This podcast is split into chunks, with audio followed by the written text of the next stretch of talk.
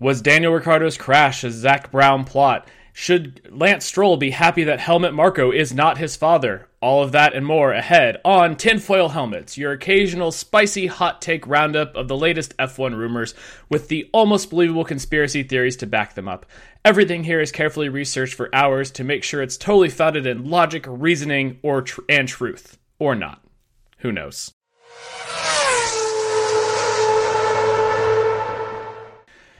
So let's jump right into did we get anything right about Zandvoort? Uh, I predicted that we were going to have a max grand slam. Uh, thanks to the rain, that did not happen. It was close. It was close. It was surprisingly close given the situation. Uh, uh, did he end up with fastest lap? No, uh, Fernando got the fastest lap. Fernando. He was trying so hard. He was. Uh, and then uh, the other thing we talked about was Aston Martin's Dutch upgrades bring them back to the front. And I'm going to say that's a bit inconclusive. Really? Only because Lance Stroll was so far off the pace. But they only had one new floor. Oh, did did Alonso get it? I believe that's the case because on the practice sessions, they did um, Fernando with the new floor on FP1. Then they switched him to the old floor for FP2 and gave Lance the new floor for FP2. I don't know what happened after that because they wanted to do the comparisons to make sure that they were really seeing the differences that they were expecting. Um, if if it was one floor, one floor, but um, uh, if they only had one undercar uh, facilitating equipment, then I think that shows that they were they were pretty good. I don't think they were back at the front. I think they lucked out to the top. Like they were probably fifth. Really, is probably where they were, and I think they kind of lucked out to where they got to. Um, I, I, think that's probably true, given Mercedes is uh, no good, terrible, very bad day. uh, we'll talk about that later. Uh, but I think Aston Martin did seem to fix something. They haven't fixed it as much as they maybe have hoped to, but maybe they'll dial it in. We'll see. Well, we'll talk more about that for sure. Uh, but first, we have to uh, our between race drama, which was uh, started off by uh, more drama caused by uh, Alex Albon's appendix. Yes, the ever ongoing appendic- appendectomy that keeps on giving. Uh, yeah. So what? Uh, Patrese crashed in free practice two. Piastri, but yeah, Piastri. Yeah. Oscar crashed in free practice two. There we go. Uh, yeah, and what Danny had the choice of either going to Oscar or going to the wall. He chose to go into the wall, and uh, now he has a lovely new piece of metal in his hand, uh, thanks to the same surgeon that operated on Lance Stroll. Oh, really? Yeah. Oh, fascinating. So could be two weeks, and he's back in the car. So while we think that this is a Zak Brown paying off um, Piastri to take out Danny because he wants revenge, is this is this in actual fact a hand surgeon who's realized how much money he can make from F1 drivers, paying people off to break their hands so that he can make some more more money. Because I'm pretty sure this isn't done on the Spanish health service. This is like seven circles of Crashgate right here. It, it is seven circles of Crashgate, and we don't know who's going to win out of it on the definitely tinfoil hat conspiracy side of life, uh, this all being a Zak Brown plot to get Danny out of the car because he is unhappy that Danny is back in the car because he wanted to ruin his racing career. Um, yeah, that's that's my tinfoil conspiracy on this one. Is this because Zak needed a release from the fact that he got screwed over by uh, the IndyCar driver Alex Palou? Probably, uh, and therefore he needed to let some of that angry energy out. Yeah. Okay, that seems that seems plausible. There was some sort of social media thing with Zak and the two drivers before the race, and it was like a trivia thing or something. And Zak was crushing them from all I, I saw from the clips. He's on a roll, uh, crushing people's dreams. He's out for blood in the only way that a team principal can be. Indeed. Um, yeah, I thought this was interesting. I felt sorry for Danny. I do feel really bad for Danny. I feel like this. Um, I noticed today on his Instagram he posted a picture from hospital, uh, and he said uh, this isn't what was he said? I can't remember exactly what he said, but this is all part of the comeback, and I feel that that is cursing it by calling the whole thing that he's doing a comeback. Well, there was some between race news that is not on our our Google Doc, but we should still talk about it. Of um, the I think it was Helmo confirmed that uh, Sergio is not guaranteed the seat in 2024.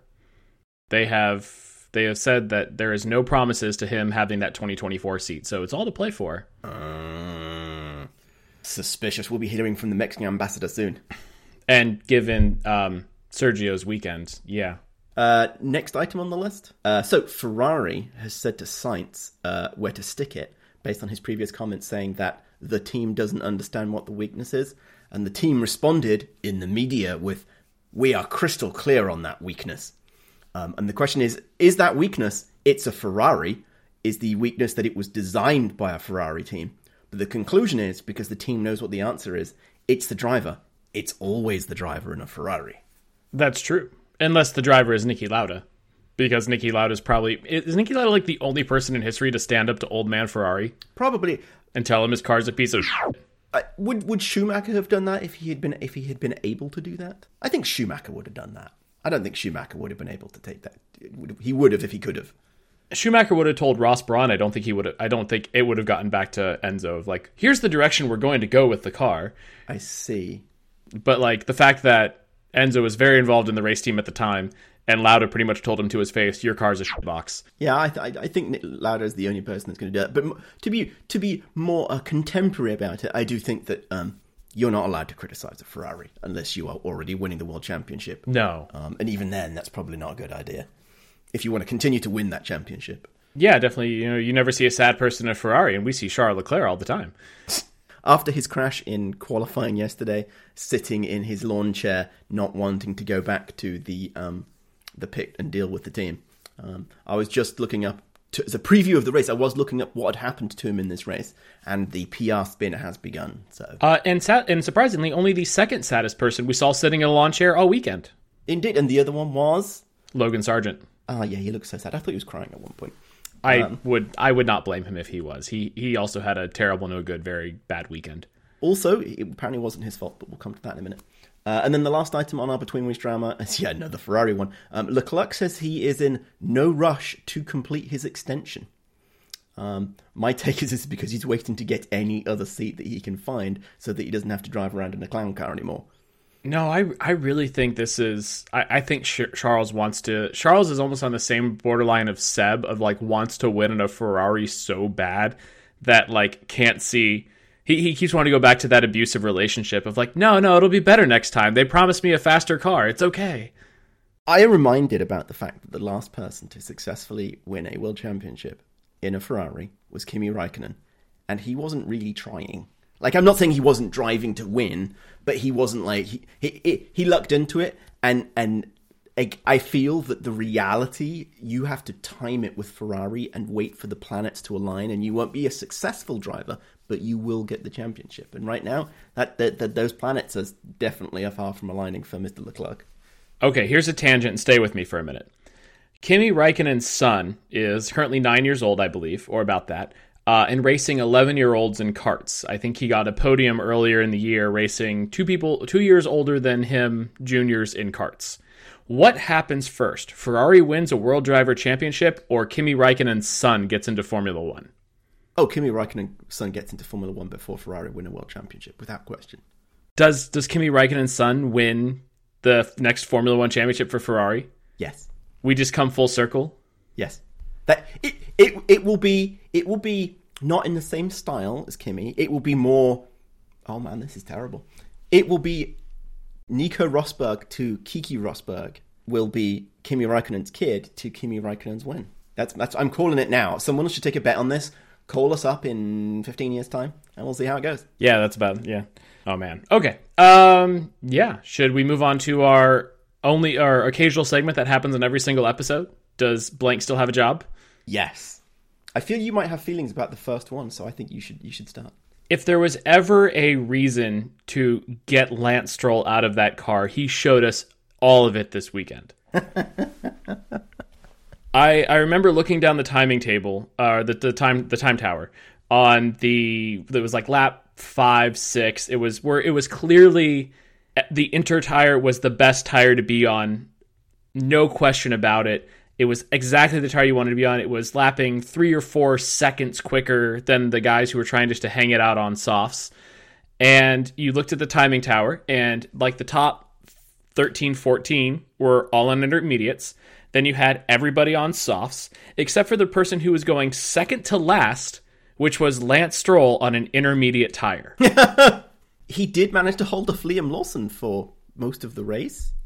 Sure. I mean, he did eventually finish in like 11th or something like that. Yes, but there was a random number generator involved there. I'm Sure. Not sure you could, I'm not sure you can attribute many people's finishing positions based on pace alone. Uh, well, for some of the top drivers, yes. Others, no. But it was Not for Lance. It's it's just this case of like if rain is the great equalizer and sure you know there were some people who got the lucky call to the pits uh, on the first lap and others hung it out for a lap but you saw a clear separation of like oh people on inters oh people on softs except for lance stroll. And it's just it's one of those cases of like bro you're not even close to your teammate. You are clearly costing your team valuable world championship points here's the thing. Here's here's like the meta meta meta story.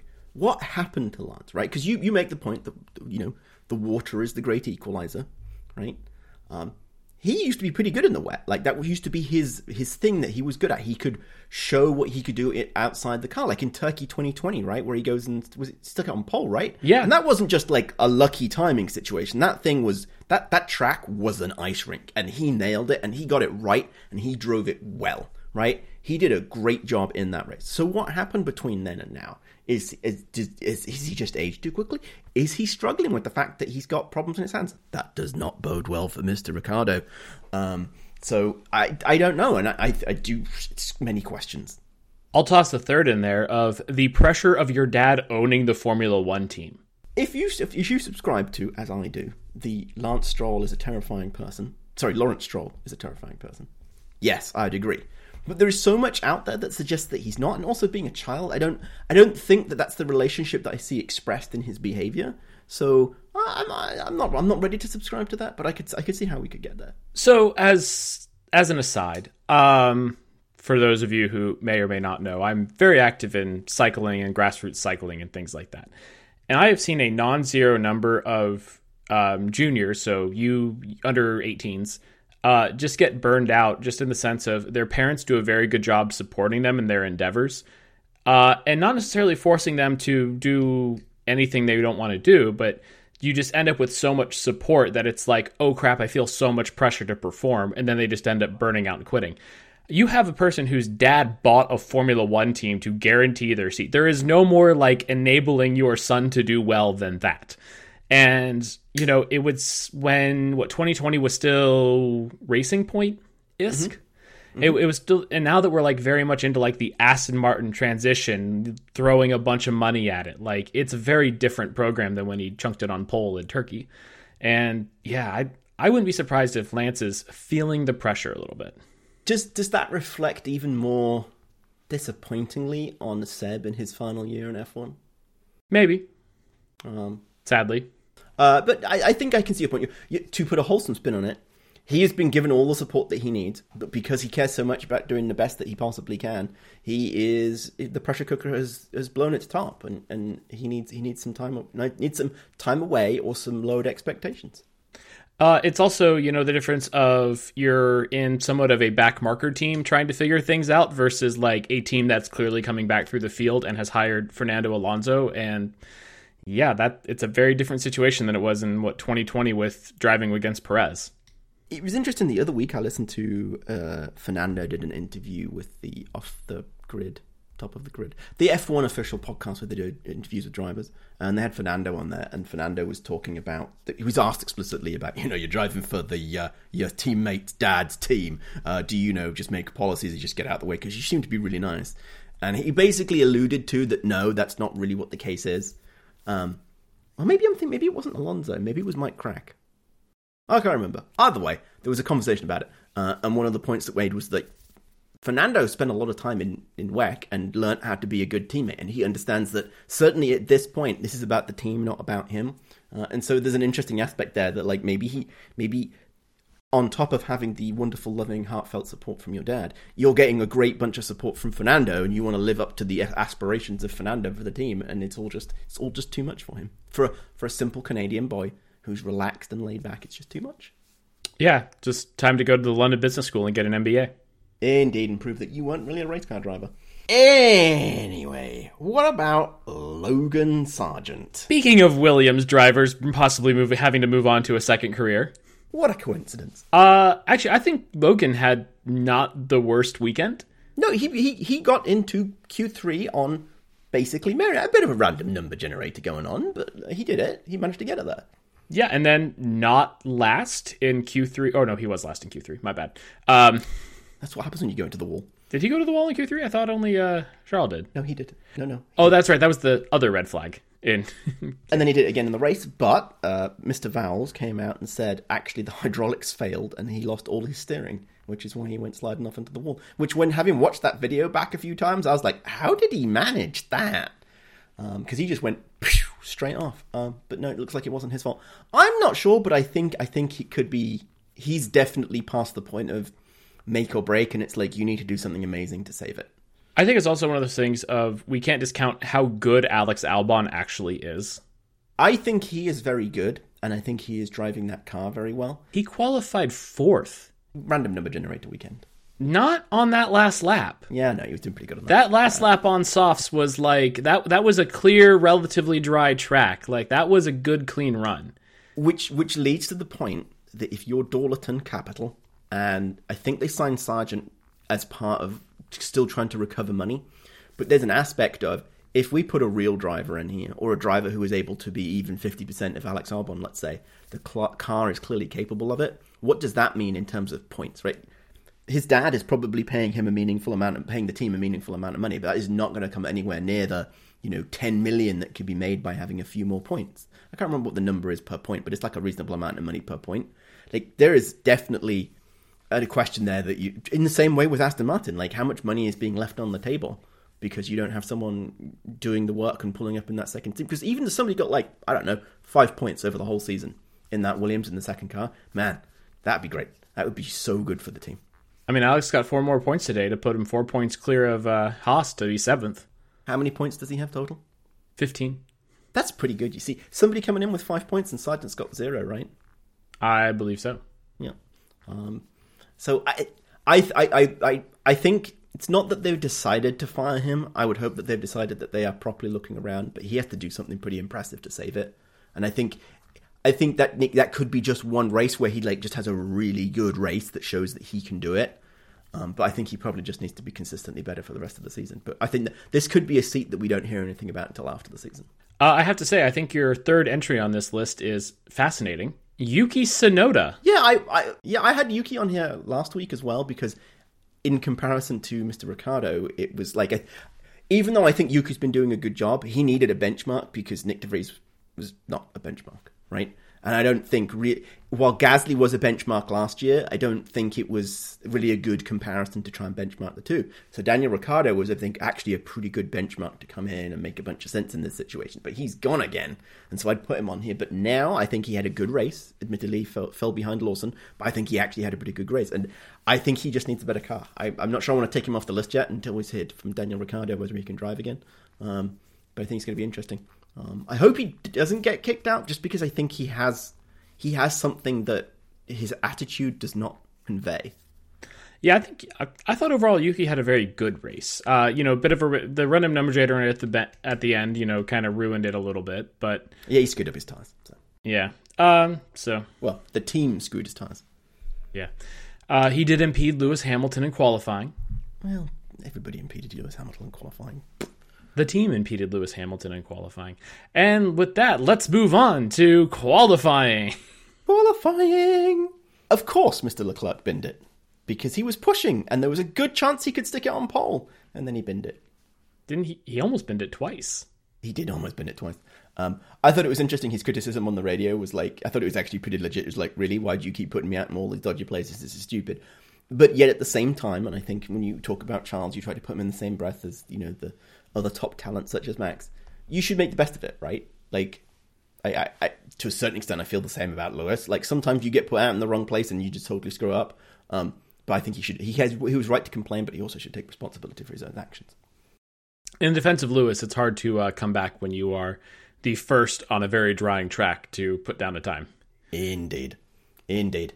Um, I, uh, to, to skip to the end of the qualifying recap, I, I to myself in my head thought, "Oh, there's rain. Oh, I know Lewis is going to get knocked out in Q two, um, just because of the, the random number generator of the track. Uh, the track. Um, the, I think your position is that it was the team's fault that screwed it up. Uh, yeah, I'm, I'm going a little bit more on the race on that, but I think overall Mercedes had a strategy weekend to forget or to massively learn from. Isn't that every weekend for Mercedes? This one seemed worse. Okay. Okay. Uh, last thing from qualifying for me was I thought the Williams, as we were discussing earlier, did good. Like, what did they do to that car? Like, yeah, sure, it goes. It's always been slippery, but they've done something that makes it actually really quite good because it was able to not only do well in Alex's hands, and as we said, Sargent put it into P10. That was pretty good before he binned it. Like, what happened? Um, I think there's some stuff they've done around their floor because I think we know from some underside pictures of like people binning it in Monaco that they did not have the most complex underneath their floor, which is going to be very important in a ground effect formula. And I think they've done a lot of changes to that to make the car better. Because like it's one thing for we all we're going to expect Williams to do well at Monza, which is the next race weekend, but to see them do well at like the high downforce track that is Zandvoort, very surprising. Yes, I, I, I think that uh, I hope somebody is filming it slash writing the book about it because I think this could be a great comeback story. I think it could be a much better comeback story than the McLaren one. It feels like it's got more pace than the McLaren recovery really had, and so I think it could be a much more interesting story. Um, I'm very very curious about that. So. Boy, those McLarens are still pretty fast though. Yeah, they were, especially in the wet. They seem to do very well in the wet. It's, I'm not quite sure what it is about being in the wet. Uh, with with the exception of the uh, just falling back on the inners, like they were that they were good in quali. Yeah, no, they were able to hook up a lap, and but the the thing that continues to bother me is I want I want to see that on a bunch of like a whole weekend where the weather's stable and you can really make that evaluation because there's there's just that modifier that's like what's really going on with this, right? Is it that it does really well to heat its tires up and therefore it's great in the wet and therefore it outpaces everybody else, or is it just genuinely really good? Um, I don't really know. Well, you'll be happy to know there's a 60% chance of rain in Monza next oh, Sunday. Oh, come on, people. This is supposed to be global warming. Can we go sprinkle whatever the hell it is in the sky that's supposed to fix it? This is not what I was promised, especially in the middle of, like at the end of summer in Italy. Not cricket. Not cricket. So, okay. Anything else from qualifying? No, I'm good. Okay. Uh, on to the race recap. Man, what a race. Uh, I don't know if I want to put it down as a great race, but I thought it was a pretty good race. It was certainly fun and entertaining for the full two hours and 45 minutes. You know what my initial thoughts were? This is exactly what Bernie Ecclestone wanted when he talked about putting sprinklers on the track. The, you are exactly correct. I, I completely understand that perspective. This this is exactly the race. We're gonna oh man, it's suddenly wet on lap one. Now it's dry on lap 10. Then, like, the sky opens up on, like, lap 62. And that was insane. Uh, I totally understand them throwing the red flag, and it was absolutely the right call, but I wanted to see them tiptoe around for five more laps in the absolute, you know, deluge that was coming down. I, in all honesty, I was actually surprised that they didn't throw the red flag at the first bit of rain in lap two or three or whatever it was. I was I was kind of surprised that they didn't, just because everybody was so close and everybody was like clearly trying to stay out on the on the wets. I thought they were going to red flag it because like it's too wet. But uh, credit to them for not throwing it at that point. I think there's probably something of like you want to make sure every team gets like the pit stops and everything done so you have a good order and it's not like, oh, this person who, you know, decided to leave the tires on way too long, like or, or go too early, just, you know, right before somebody crashes their car and gets stuck at the end of the pit lane uh, with a big red light. Um, so, um, I think the, the, the, one of the things that I thought that was most um, amusing, maybe not exciting, was the whole narrative around Mr. Uh, Perez and his pit stops. Um, it was funny to hear Bernie Collins, who I think actually she did a great job. I thought it was a really, from a journalist perspective, she took the time and went away and listened to all the radios to bring out the narrative. Um, but my only conclusion was is the way it was spun that they did Perez a dirty, which I don't think is necessarily true. Yeah, that that really bothered me. Yeah, it was it was because here here is my take on this if you don't want Perez to have these weird strategies, because let's be honest, the only reason he got called in on the first lap is because he qualified in seventh.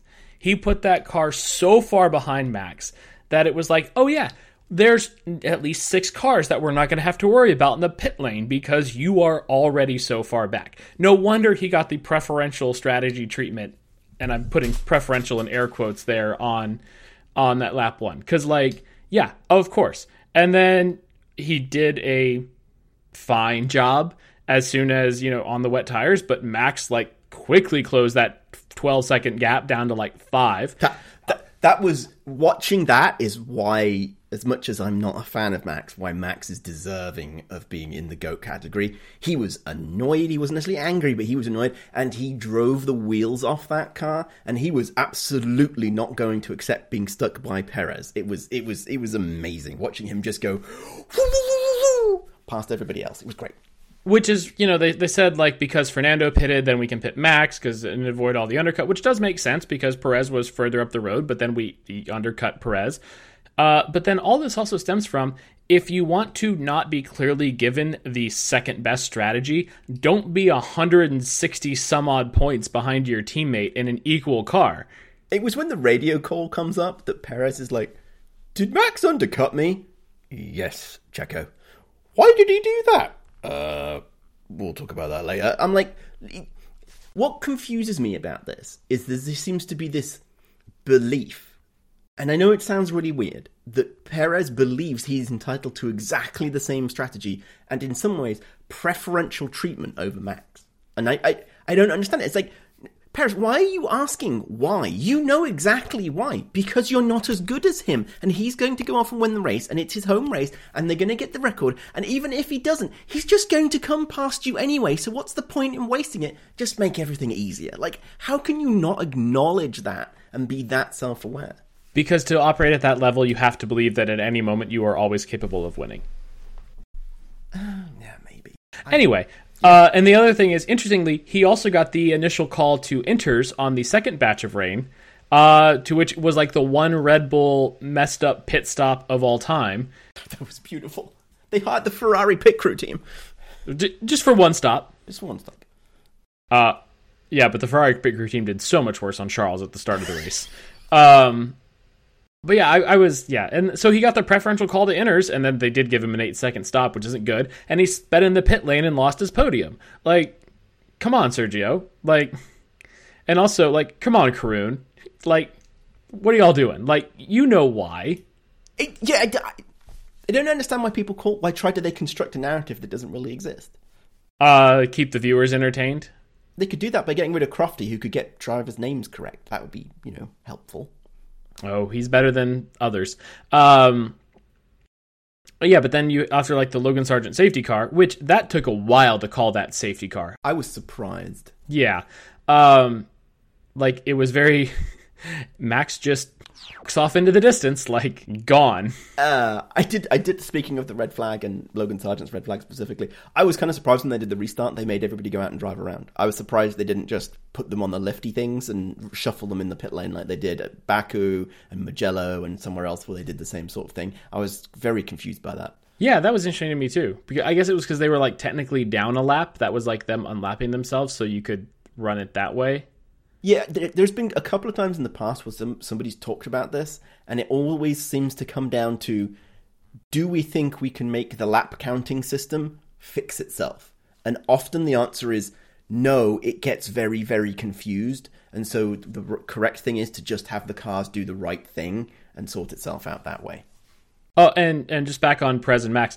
Max had like such a gap over Perez with the rain that he was able to do like the wet tire stop, and also was still just came out in front of Sergio. It was it was uh, it was a great race for Max, and he drove like a crazy person. And Perez needs to shut up and drive. And then then again, Perez did try to go explore the runoff area in turn one. He should get a penalty for that because he did not follow the correct return procedure. He did not take the escape road back, which I'm pretty sure he should have done. Yeah, but it was a super cool power slide, uh, rear tap the wall, and then uh, continue on. Anyway, is that enough chat about Red Bull? Oh yeah, Max won nine consecutive races. That's pretty cool. Good job, equal to Seb. Let's see if he can beat Seb, and then and then Red Bull can forget about Seb. I think the only thing we can conclude from this is we've got two more years of Red Bull dominance before Max gets annoyed and leaves the team, and Red Bull forgets how to make cars for another five years. That's like what fifty six more wins for Max. Yeah, he'll be up there at the top. He'll be probably beating Hamilton.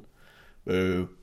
Uh, okay, n- enough enough about the um, the Red Bull team and their shenanigans. So we should go on to um, the best thing. the best thing. Oh yeah, because uh, there's a great uh, Twitter account because I'm not going to call it by its other name, uh, F1 Troll that posted a great meme uh, from Brooklyn Nine Nine of uh, Captain Holt uh, with George Russell be like, "Why am I not getting a podium? I specifically requested it."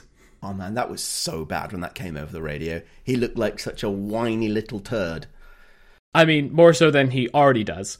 Um, Yes. but that that was such not a good look. That was so not a good look. It's it's interesting when we reflect back on when we complain about whiny Hamilton or whiny Max. They are whining about something very specific and clearly in the moment. And it is like, yeah, why couldn't we have done better in this situation? Oh my god, what are you doing to me? But when we hear this, it's like, Guys, the simulation said I was going to get a podium. Why am I back here in 17th? please fix this. It's like, Make it better. and he was in front, so he should have got the better everything. Well, at that point, you weren't George. You were right down the back and tough kahoonies. And he ended up finishing last of the Yeah. finishers. Wait, because he crashed into someone? What a shock! Who? Because he crashed into Yuki as well, right? But didn't Yeah. cause any damage. Yes. And that that is George's what third non-finish of the It season? is. It is third DNF. One of them I will fully accept was not his fault, which was when his engine went pop. Um, maybe. Well, maybe he was over revving it, but you know, let, let's let's put it down. His engine went pop. I can't remember what the other DNF was. Um, let's see. It was in Canada. Oh yeah, he hit a wall. Oh, Yeah, he was driving too hard. Yeah, not good. Not a good look at all. George, you need to do better. When you listen to this podcast, you're welcome to come on and talk to us. Uh, we will discuss it for a while. Oh, is, is he one of our dozen listeners? I- I'm, I'm hoping so. It's certainly possible. But you know, if, if you happen to know George Russell and you're a listener, or know someone who knows someone who knows someone, we would love to talk to him and have an honest and open conversation on this podcast because we're, we're we're all respectful here. We won't call anybody by names. I have now had two people who I know have conversations with Valtteri Bottas. See, we need to get him on the podcast. Yeah, that is much more likely at this point. Anyway, um, yeah, uh, and then also on Merc strategy, I, I posed the question of uh, did Merc and Ferrari switch strategy teams? Because you have mentioned in the past that uh, Ferrari run the simulation and then think this is how everything's going to go and refuse to look at anything else going on. And that is exactly what I feel like Mercedes did this weekend because you're looking around at the start of the race, you see the radar, granted it did rain a lot sooner and harder than I think they initially expected, but it's like, yes, let's start Lewis on the medium tire and then leave him out for way too long and then finally put him on the inters. I saw him do an interview uh, after the race with Sky, and he said that you know he did feel a bit. He he supported going on to the mediums. He was down with that, except that because he wanted to run a contra strategy. Except he didn't think the entire field field was going to be on softs, and so he was a little disappointed when that happened. Um, but I will counter your point, and I will say, Mercedes have always had a better strategy team than Ferrari. However, the Mercedes strategy team is not great. That's not just because you're better from Ferrari doesn't mean you're great. And I think that this is less that they ran a bunch of simulations and followed the rules and regulations and just followed it. I think they didn't know how to make the right call in the moment because they were too panicked about which one to do. And so, unlike Ferrari, who don't look at the situation, panic, and decide just to stick with what they know or delay too long, I think Ferrari don't look around. I think Merc look around and then, like a headless chicken, don't know what to do. I will say that they said, "Oh no, we think the rain will be fine. You can stay out."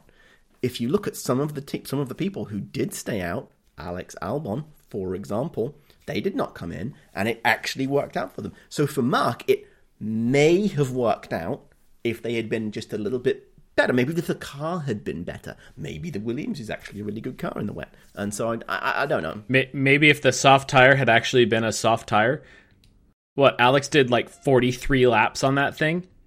I don't think a soft tire should go over half the GP distance. Yeah, but how much of that was spent driving around really slowly? Okay, like eight of those laps, still roughly half GP distance. Uh, he seems to be very good at it. All the all the the Williams is very good at looking after its tires in certain situations. Yeah, no, it's definitely good. Uh, but yeah, it was, and then like you put George on the hards, which was also a weird strategy call to me. I think that was his call. I think he was trying to make that call to be like, I think we can go to the end. But I mean, sure, but like the softs were going to the end. At that time, I don't think that I don't think that was clear at the time that they did that though. Speaking of the uh, wonderful strategy team, there was one great moment with uh, Carlos Sainz of like, all right, we're thinking we might try to push these softs till the end. Box, ne- box next lap. Immediately. I don't understand. I don't, I don't understand some of the radio teams that all calls make. Like in this case, I'm not going to blame Ferrari because it's so often you hear it's like, "Can you push? Oh, can we do this? What about the other? Let's go, keep going longer." And then they get called in five seconds later, and I don't, I don't really understand it. It's like I need to be a tire person. We're thinking of going to the end. All right, okay, let's see. Like maybe five more laps. Oh no, no, no. We're just gonna we're just gonna bin a box right now. Yeah, very strange.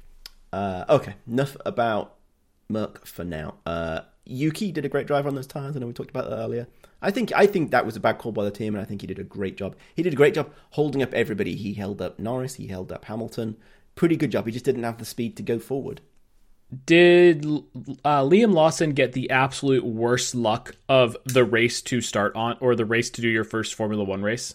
Yes, I think he did. I think actually, I'm going to say that he had the worst luck, but Seb had really bad luck in Monza when he had his first win. That, I suppose that wasn't his first race, so I'll take that back. I'll take that back. Yeah, I'm, I'm thinking your your first F1 race is like Canada 2011 levels of crazy.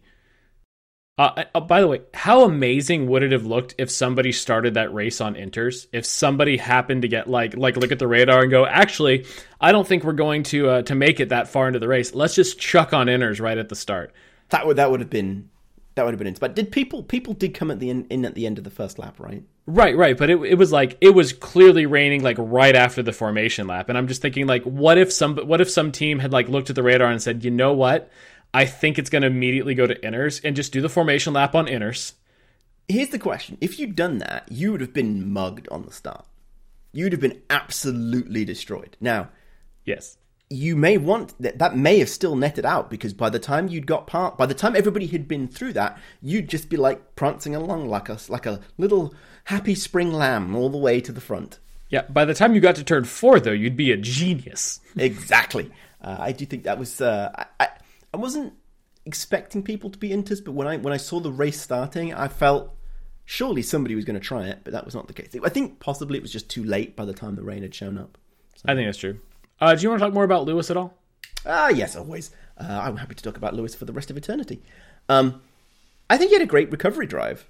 You seem to be an awful big McLaren fan to talk about Lewis so much. Of course, maybe that actually does make sense. Oh, exactly. It's his true home.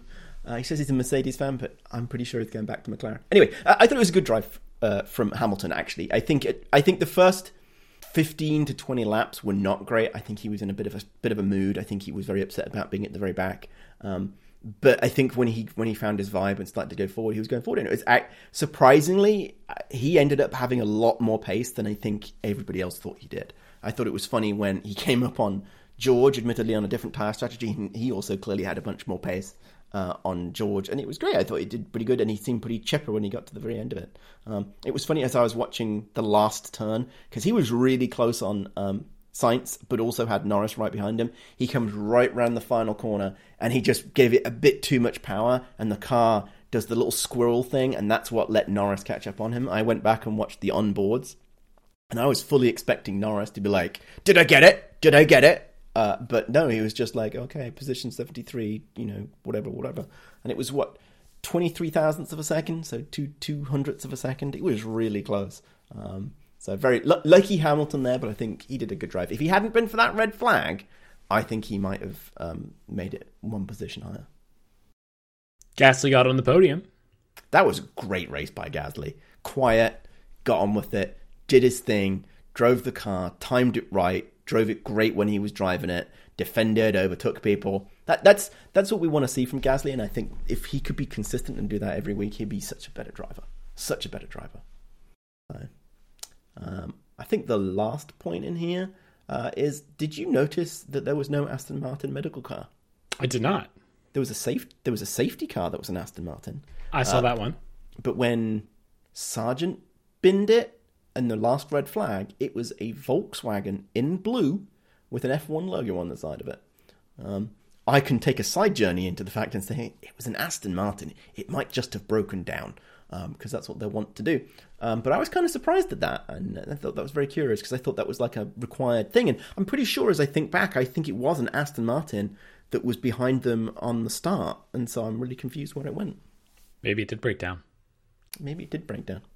Actually, is that where Lance Stroll needs to end up, take, replacing Bernd Mayländer? He can lead races. He can drive an Aston Martin. That that can be it, and you can meet him in his old people's home. And it's like, if you did you ever, you know, lead a race when you were an F1 driver? And he'll be like, yes, I led hundreds and hundreds of laps. And nobody, oh, that's good. What car were you in? I was in an Aston Martin, and it'll be great, and nobody will be any the wiser. Mayländer's pretty far up there on like the uh, laps led count, isn't he? He he's he's Has he ever won a race? Like gone over the finish line because you know they pull in because they don't want the safety car. no. They they usually pull into the the pits. That sucks because you know I'd Yeah. like to I'd like to have the honorary win there. Yeah, love to see him just come up on the podium. Exactly, exactly. I I think luckily due to all the chaos, we were saved from Lando Norris breaking another trophy. True, true, and they were they looked very delicate this week. I I, I did see a thing of uh, hey Lando, don't break these. Uh, speaking of Lando, I feel like at the very beginning he made the same mistake that he made in Sochi uh, in 2021, um, where the team was like, you know, it's probably time for Inters, and he was like, no, I think I can do it. He wasn't as aggressive, but he kind of, I think he was participating in the choice to stay out. Yes, uh, while rain is the great equalizer, it's uh, Lando Norris nightmare fuel. It is every night. He, every time he hears a raindrop on the roof of his house, he's crying. That must be terrible living in England. Indeed, exactly. Although we don't get metal roofs in England, so it's probably more of a pitter patter rather than a clunk clunk clunk. Anything else about the race?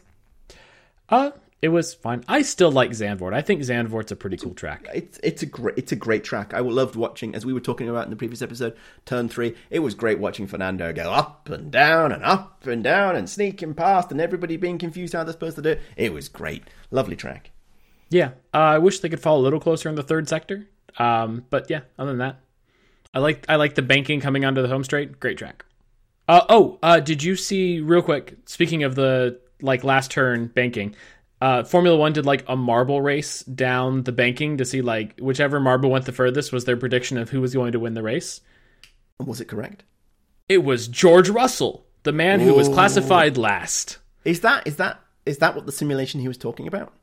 Maybe. Okay, I did not see that. I'm gonna have to go watch that. Is it like Mar- is it like Marble Madness F1 channel crossover? No, uh, maybe, but it was definitely on like F1's Instagram. Okay, I'm gonna have to go look for that. So. You know, we have to have content.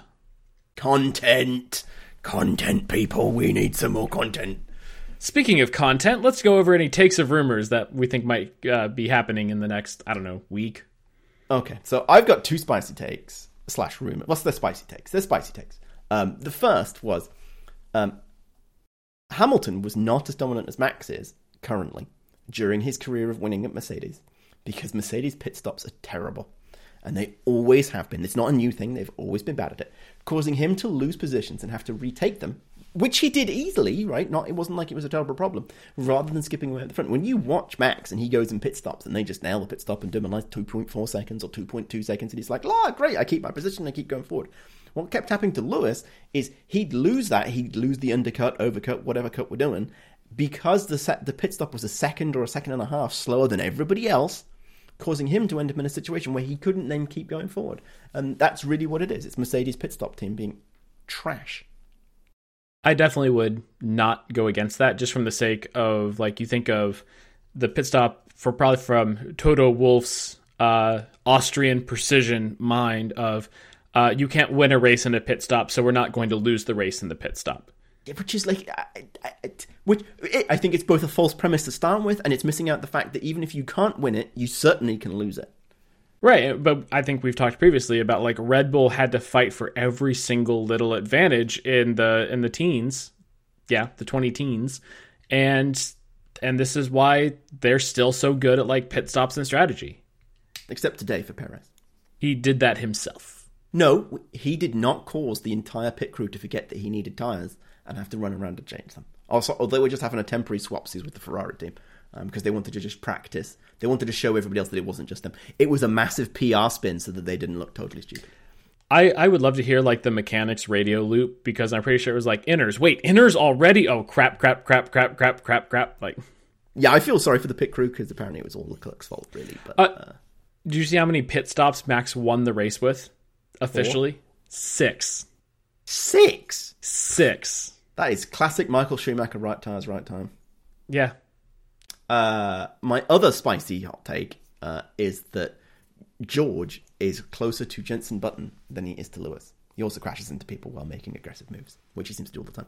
But when I think about Jenson Button, I'm not saying he's a bad driver, but there is something that I got a sense of kind of entitlement about him, especially after he got his first world championship. It's like, well, I'm a world champion, of course I'm very good at what I do.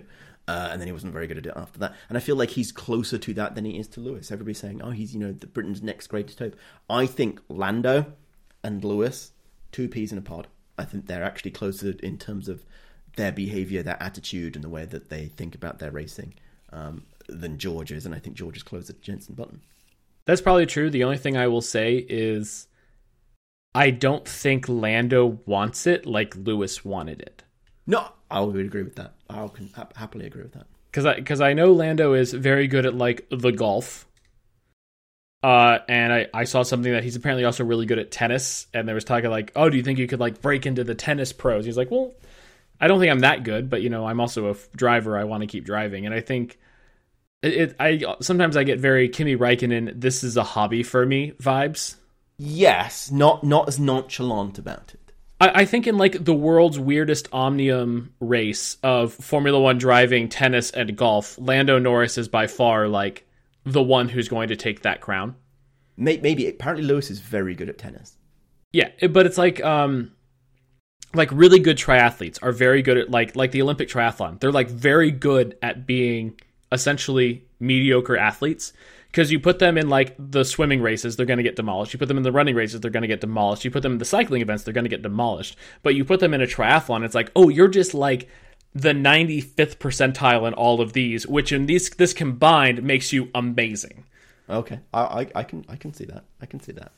I, Which, uh, which no shade at triathletes, I do think it's very, uh, it's very impressive to to see like the, especially like the Olympic distance triathlon. I think that's a very cool mix of skills.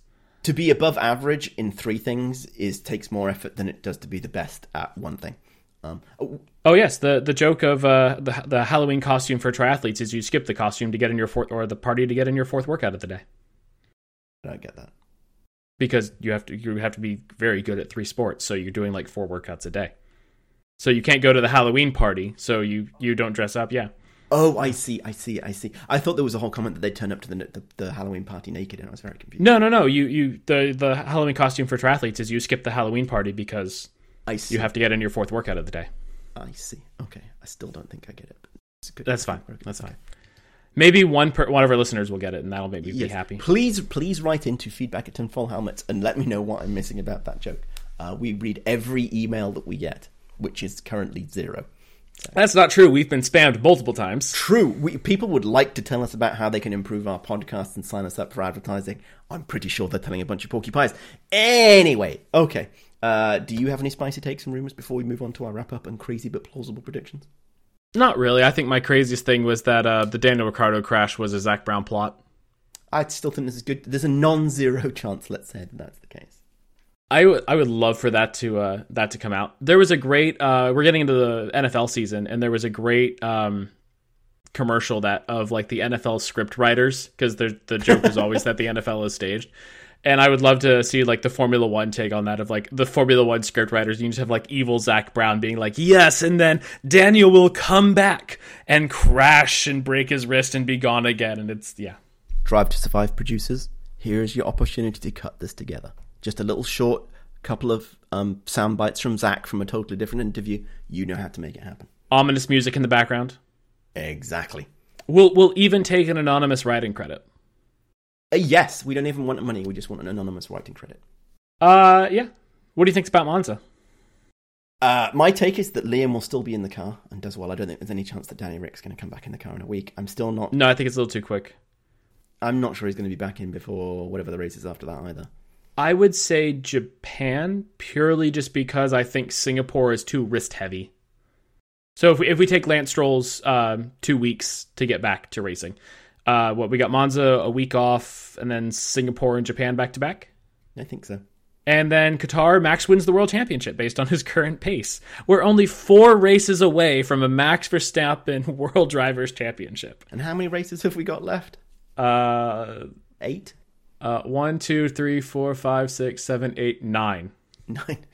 Nine and and two sprints, I believe. Man, uh, Drive to Survive next year is going to be great. Uh, my next crazy plausible prediction is Charles Leclerc is going to re-sign with Ferrari at the beginning of the weekend, and then Ferrari are going to have an extremely bad weekend because Oh, it's their poor home Tif- race. Those poor Tifosi. Why do you wish bad things upon the Tifosi? I'm not wishing them. I would love to see Ferrari. I'm merely reflecting reality. I'm just, I am just a chat GPT predictor of what's going to happen, and it's based on what's happened in the past. I'm predicting what's going to happen in the future.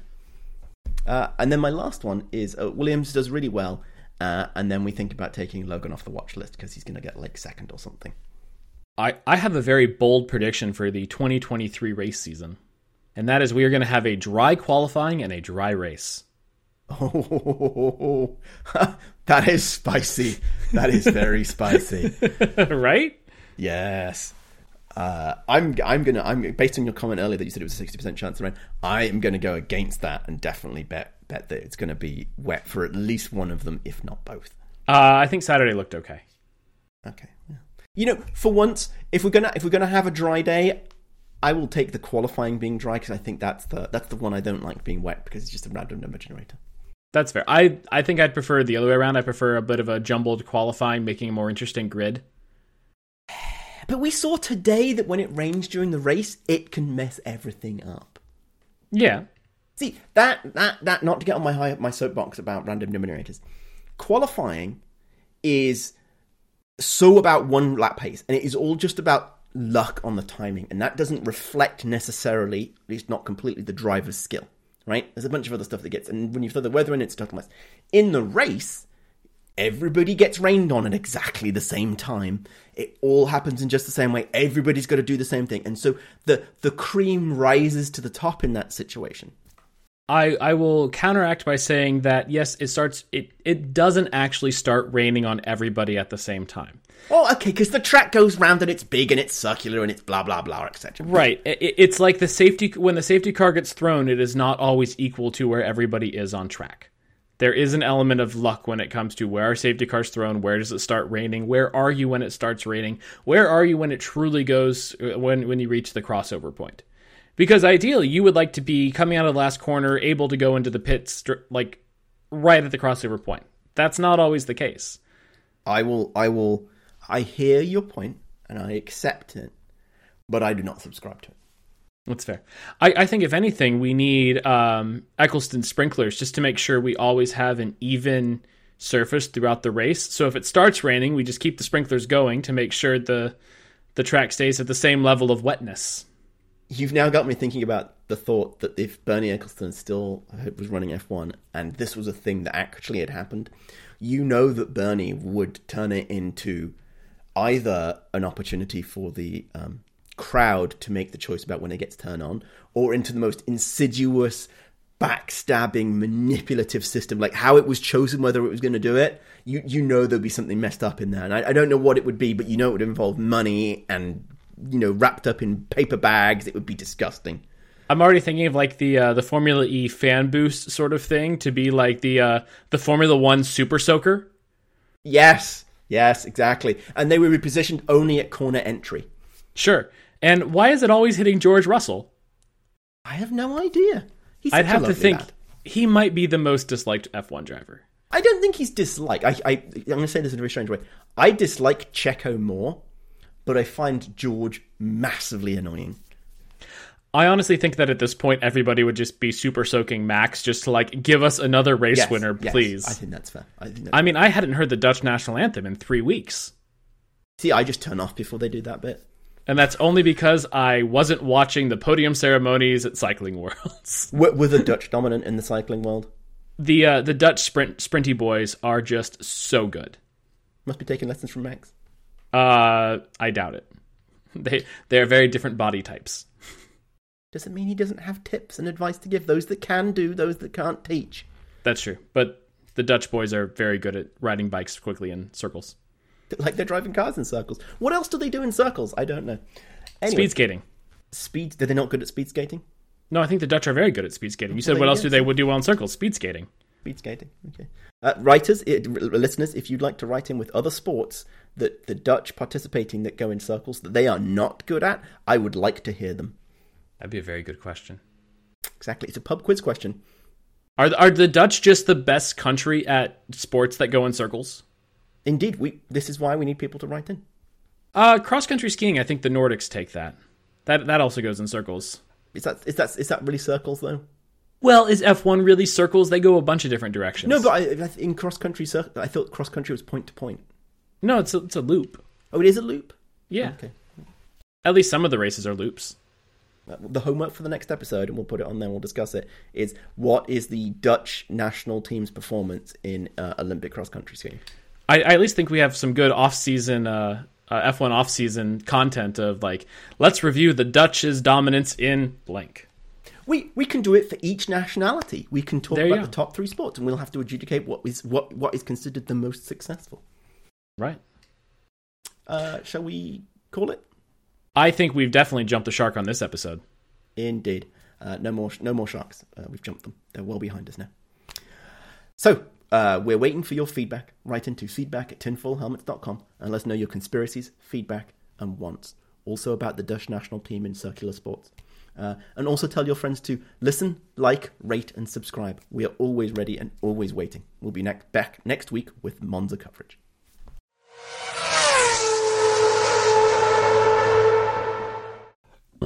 There we go. Get the liquid death out of my system.